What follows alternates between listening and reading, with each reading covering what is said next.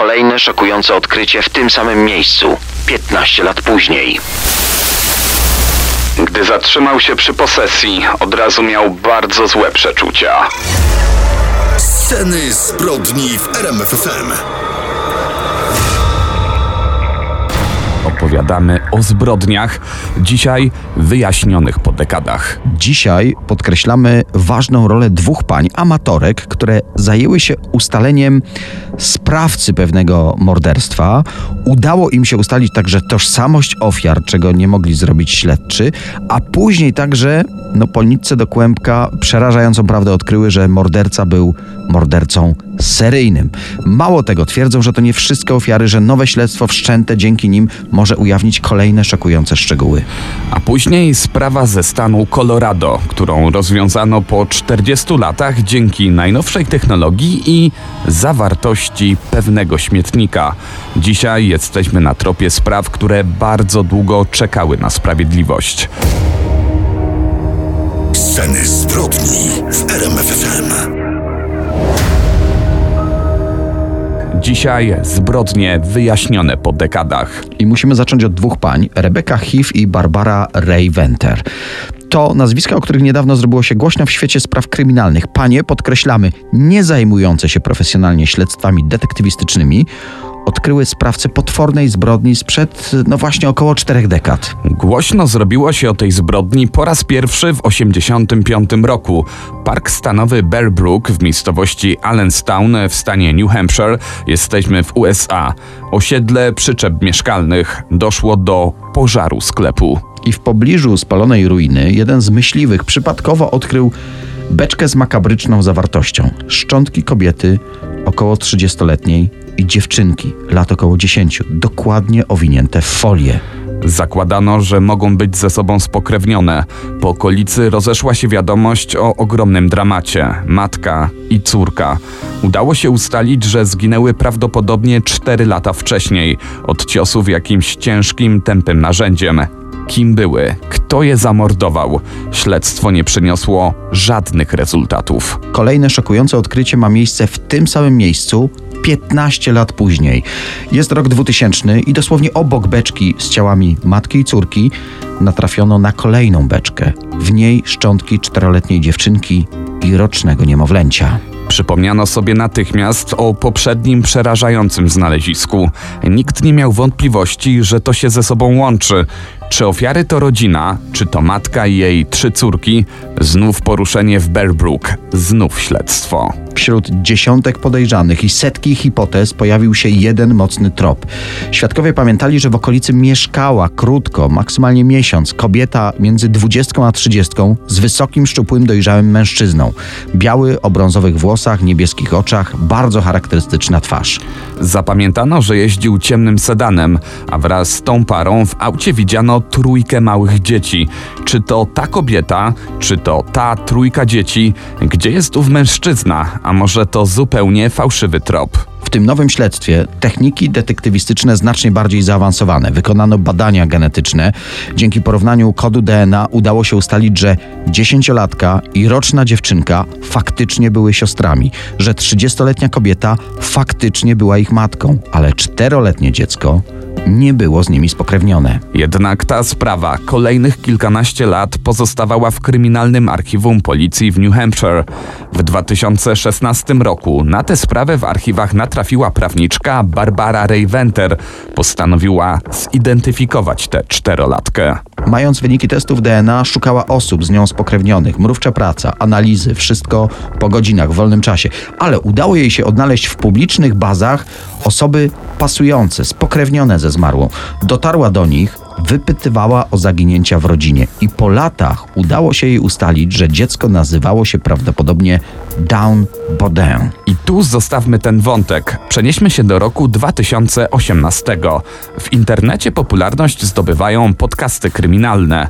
W jednym z nich autor opisał tę tajemniczą sprawę, podkreślając, że czeka wciąż na rozwiązanie wiele tajemnic związanych z tym poczwórnym morderstwem.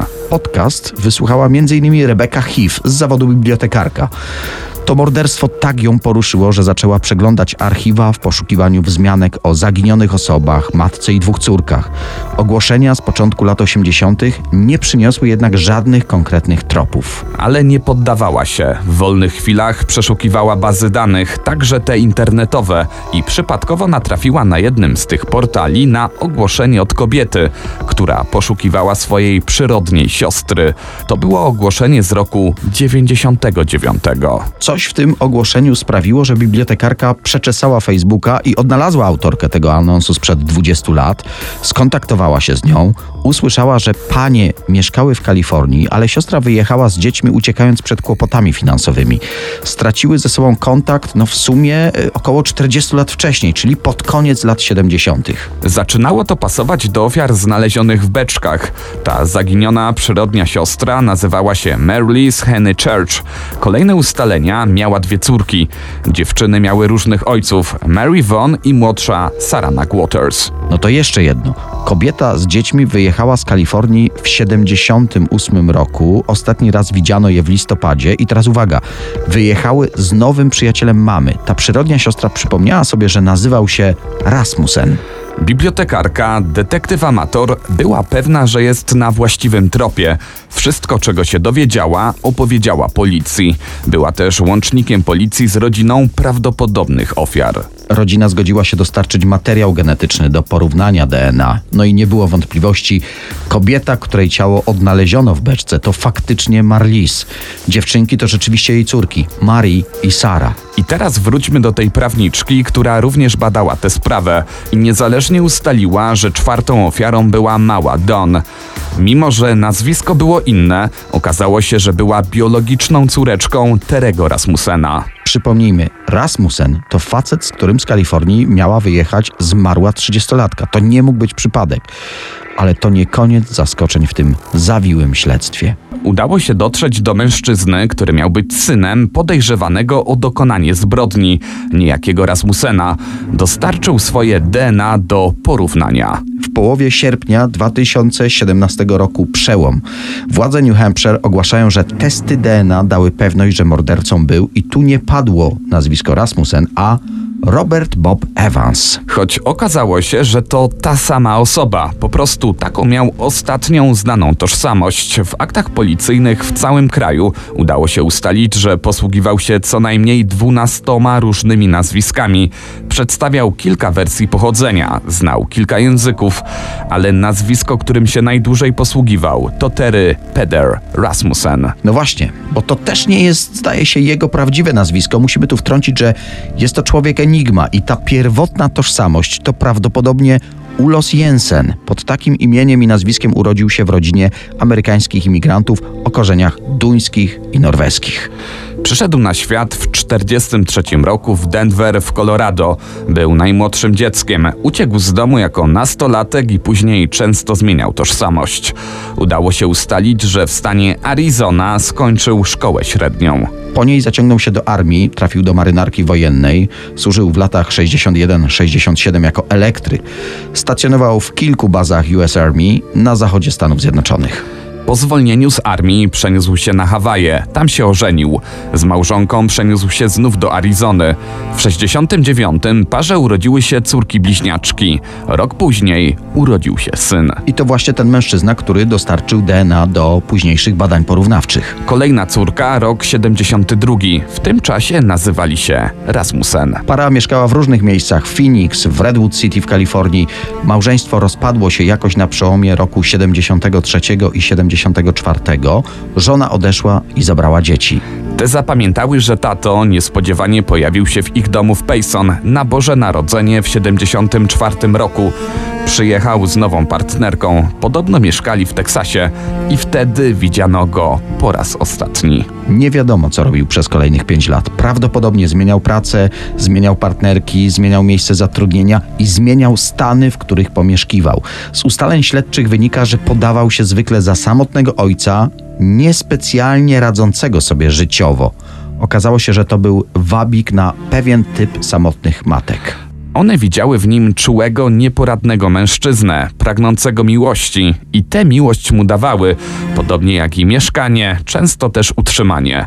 Przytoczmy tutaj słowa jednego ze śledczych. Sierżant Wyatt powiedział: To zapoczątkowało związek, w którym ostatecznie molestował dzieci, a później mordował i dzieci, i ich matkę. Dlatego uważa się, że może być znacznie więcej jego ofiar. Wiąże się go z około 30 tajemniczymi zaginięciami. W przerwach między związkami mieszkał zwykle w wynajmowanych pokojach w kiepskich motelach lub w przyczepach kempingowych, mocno nadużywał alkoholu, no i zmieniał tożsamości. Któryś z jego znajomych z lat 80. pamiętał, że był wówczas ojcem dwuletniego dziecka i półrocznego. Był w roku 80 aresztowany i wówczas w aktach policyjnych zapisano, że jego żoną jest Elizabeth Evans. Udało się odtworzyć kilka innych szczegółów z jego życia i niestety kolejne mroczne tajemnice. Okazało się, że gdy mieszkał z pochodzącą z Manchesteru, ale tego w New Hampshire, Denise Baudin, kobieta nagle zniknęła. To był rok 81. Nie udało się odnaleźć kobiety ani jej córeczki Dawn.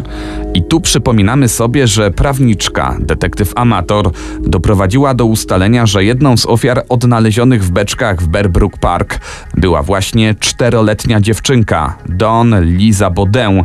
Były mocne dowody, że jej własny ojciec zamordował ją, a także inną partnerkę i jej dwie córki. No to jeszcze musimy wyjaśnić, co stało się w sprawie Rasmusena po udowodnieniu mu winy. Nic. Okazało się, że już wówczas nie żył. Zmarł w 2010 roku w więzieniu, a do tego więzienia trafił za morderstwo i poćwiartowanie żony. Hrabstwo Conta Costa w Kalifornii, rok 2002. Znika bez śladu Ansun Jun, z zawodu chemiczka pracująca w lokalnej firmie biochemicznej, lat 45. Była umówiona na lunch z przyjaciółką. Poznały się na zajęciach garncarstwa. Nie przyszła. To niepodobne, by zapomniała o spotkaniu, by nie dała żadnej wiadomości. Jako, że przyjaciółce nie udało się skontaktować z Ansun, dotarła do jej męża Larego Venera. To była wielka miłość, trochę szalona, wzięli spontaniczny ślub na łące, bez kapłana, sami sobie poprzysięgli y, słynną miłość, wierność, uczciwość małżeńską, powiedzieli sobie tak, ale z czasem mąż zaczął dominować w związku i zaczął odcinać kobietę od jej kontaktów, od rodziny, od przyjaciół. Tej jedynej przyjaciółce, z jaką jeszcze utrzymywała regularne kontakty, Lary dał jakieś wymijające odpowiedzi na temat pobytu żony, że wyjechała do chorej matki że wyrwała się na kilka dni zrelaksować się. Powody były na tyle prawdopodobne, że przyjaciółka przez kolejne tygodnie nie była zaniepokojona. No ale tygodnie zmieniły się w miesiące. Przyjaciółka próbuje ponownie skontaktować się z Ansun, ale bez rezultatu, a tłumaczenia męża zaginionej przyjaciółki są coraz bardziej niespójne. Po czterech miesiącach mocno już zaniepokojona przyjaciółka składa doniesienie na policję. Ta ustaliła, że rzeczywiście kobieta zniknęła. Ostatni raz Ansun Jun widziana była prawdopodobnie 31 maja 2002 roku. Śledczy uzyskali nakaz przeszukania domu tej pary w Richmond. W przydomowej zabudowie policjanci zauważyli podejrzany widok. Jedna z policjantek, kapitan Roxanne Gruenheit, wspomina: Zobaczyłam bardzo, bardzo dużą stertę kociego żwirku pod domem. Nie wiedziałam, co znajdziemy pod tym żwirkiem ale część śledczych domyślała się, co może się pod nim kryć. Ostrożnie, warstwa po warstwie przesuwali granulat. Oddajmy znów głos tej detektyw. Pierwszą rzeczą, która się pojawiła, była stopa w japonkach. Była bardzo wysuszona. Byłam przekonana, że po ostatecznej identyfikacji okaże się, że to Ansun Jun. Rzeczywiście, zmumifikowane, poćwiartowane ciało to zaginiona kobieta. Jej męża oczywiście oskarżono, a wtedy okazało się, że to nie jest Lawrence Venner, tylko Curtis Jensen. Dziś wiemy, że to tylko dwie z co najmniej dwunastu tożsamości człowieka znanego jako Terry Peder Rasmussen. Wkrótce mężczyzna przyznał się do morderstwa. Miał uderzyć kobietę młotkiem w głowę. To była bezpośrednia przyczyna śmierci. Został skazany za zabójstwo drugiego stopnia wyrok w amerykańskim prawie od 15 lat do dożywocia. No i faktycznie dokonał żywota w więzieniu. Tajemnice pozostałych zbrodni zabrał ze sobą. Sceny zbrodni w RMFFM. Zbrodnie, których wyjaśnienie zajęło długie dekady. Przenosimy się do Cherry Hills Village, położonego w stanie Colorado niedaleko Denver. W tym niewielkim mieście, którego symbolem są oczywiście wisienki, w 1981 roku mieszkało około 5 tysięcy osób. Jedną z nich była 34-letnia Sylwia Quayle, piękna, uśmiechnięta, długowłosa blondynka. Kobieta pracowała jako sekretarka w firmie architektonicznej. Fascynowały ją konstrukcje swojego wuja Wesleya. Sylwia była znakomitą kucharką, dlatego otworzyła firmę przygotowującą torty weselne. Miała duszę artystki, tworzyła też ceramikę. Ambitna, pełna życia, przyjazna.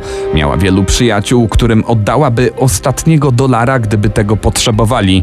Takie relacje powtarzają się we wspomnieniach jej znajomych. Zjawiskowa kobieta mieszkała w domu przy 3800 Ogden Street. 3 sierpnia 1981 roku po dniu pełnym codziennych obowiązków wróciła do mieszkania. Około 23 rozmawiała ze swoją siostrą przez telefon, a później przygotowywała się do snu. Następnego dnia, 4 sierpnia, do domu swojej córki podjechał William Quayle. Gdy zatrzymał się na posesji przy Ogden Street, od razu miał bardzo złe przeczucia. Na trawniku znajdowały się porozrzucane przedmioty. Linia telefoniczna prowadząca do budynku została przerwana i leżała na brązowym Chevrolecie Corvette należącym do Sylwii. Gdy William z pośpiechem podszedł do drzwi wejściowych, zauważył, że są one otwarte. Wchodząc do środka, od razu dostrzegł ślady krwi. W salonie, na plecach, leżała jego córka. Była półnaga i nie oddychała. Zrozpaczony ojciec o 7.57 chwycił za telefon i zadzwonił po pomoc. Niestety, 34-letnia Sylwia Quayle nie żyła. Późniejsze śledztwo wykazało, że kobieta przed śmiercią przeszła przez prawdziwe piekło. Była duszona, trzykrotnie dźgnięta nożem kuchennym w górną część pleców. Postrzelono ją w głowę z pistoletu kaliber 5,6 mm. Po śmierci została wykorzystana seksualnie. Kobieta miała uszkodzone paznokcie na dłoniach. Świadczy to o tym, że do końca walczyła o życie. Bezpośrednią przyczyną jej śmierci były rany serca i płuc zadane nożem kuchennym. Ślady na futrynie okna łazienki wskazują na to, że morderca właśnie tamtędy wszedł do środka. Zasłonę z tego okna znaleziono w krzakach obok domu. Na zewnątrz, właśnie obok toalety, leżały porozrzucane kosmetyki kobiety i różne przedmioty z budynku. Śledczy zebrali w sumie 140 dowodów na miejscu zdarzenia, zarówno rzeczowych, jak i biologicznych. Mimo tak wielu śladów, sprawa wydawała się bardzo trudna do rozwiązania. Kto odpowiada za brutalne morderstwo w Cherry Hills Village? Przez kilkadziesiąt lat śledztwa pojawiło się kilku podejrzanych. Musimy pamiętać, że ówczesna technologia nie pozwalała na ustalenie sprawcy na podstawie zabezpieczonego materiału DNA. Odbitki linii papilarnych z miejsca zbrodni nie znajdowały się w policyjnej bazie lub były po prostu niewyraźne. Dlatego policjanci nie mieli łatwego zadania. W 1983 roku technicy kryminalistyki ponownie badający dywan, na którym zmarła Sylwia, znaleźli obcy materiał genetyczny. Było to najprawdopodobniej nasienie sprawcy. Jeszcze w tym samym roku śledczym wydawało się, że dwa lata po zbrodni rozwiązali w końcu tę ponurą sprawę. Otis Stool, który razem z Henrym Lee Lucasem stworzyli jeden z najbardziej krwawych duetów w historii Ameryki, przyznał się do zabójstwa Sylwii Quayle. Jak opowiadaliśmy w odcinku numer 24, mężczyźni przyznali się do ponad 600 zabójstw. Przemierzali USA i polowali na bezbronnych ludzi. Do dzisiaj tak naprawdę nie wiemy, ilu ofiarom odebrali życie. Otis opisał śledczym drzewa, żywopłot wokół posiadłości 3800 Ogden Street. To w połączeniu z innymi informacjami spowodowało, że sprawa właściwie wydawała się zamknięta. Zbrodniarz został skazany na karę śmierci za sześć udowodnionych zabójstw. Zmarł w więzieniu na marskość wątroby. Jednak finalnie do procesu Otisa Tula nie włączono morderstwa 34-latki z Cherry Hills Village. W 1993 roku testy DNA wykazały, że materiał genetyczny mężczyzny nie pasuje do tego zabezpieczonego na miejscu zbrodni. Otis Tool okłamał śledczych podczas przesłuchania i to nie pierwszy raz. Rodzina Sylwii Quayle przez kolejne długie lata czekała na sprawiedliwość. Prawie pół wieku po zbrodni coraz szerzej w kryminalistyce wykorzystywano genealogię genetyczną. Właśnie ta technologia pozwoliła w 2022 roku poznać tożsamość chłopca z pudełka, która była jedną z największych zagadek Ameryki, o której też w jednym z wcześniejszych programów wspominaliśmy. W 2020 roku na podstawie zebranych dowodów biologicznych z miejsca zbrodni zbudowano profil genetyczny mordercy. Policja rozpoczęła współpracę z firmą specjalizującą się w genealogii genetycznej. Na podstawie tych danych i innych informacji wytypowano podejrzanego w tej sprawie. Na początku 2021 roku pracownik laboratorium pojechał do miasta Kozat w sąsiednim stanie Nebraska. Mieszkał tam 62-letni David Dwayne Anderson, który przebywał w okolicy Cherry Hills Village w momencie morderstwa Sylvie Quayle. 18 stycznia śledczy wyciągnęli dwa worki śmieci wyrzucone przez Andersona do zbiorczego kontenera. Do dalszej analizy zabrano puszki i butelki po napojach oraz po alkoholu. 29 stycznia 2021 roku do biura śledczego w Colorado dotarł wyczekiwany raport z laboratorium. Materiał genetyczny znajdujący się na opakowaniu po waniliowej coli jednoznacznie pasował do śladów DNA zabezpieczonych na miejscu morderstwa Sylwii Quayle. Dokładnie na włóknach dywanu, ręczniku porzuconym obok jej głowy i na jej ciele.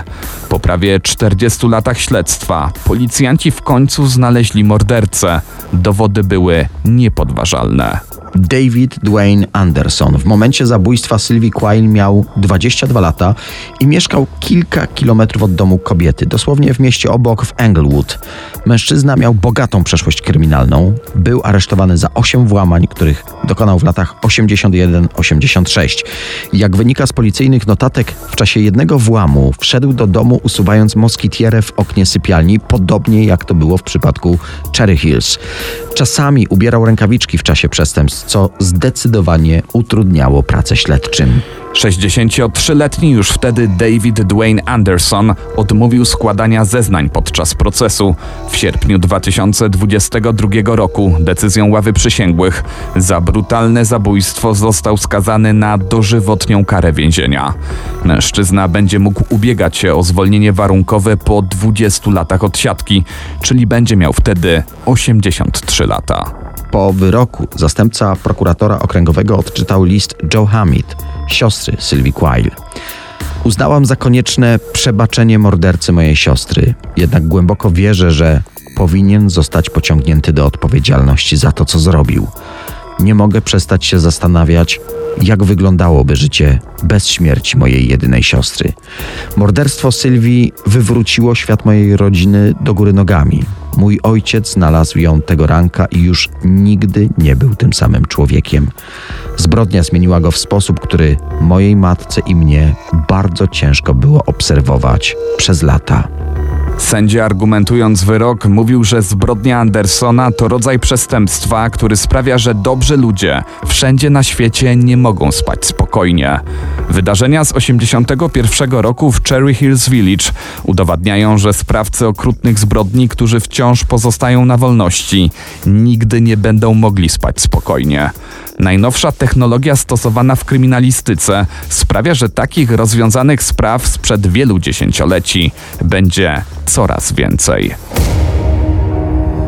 Sceny zbrodni w RMFFM.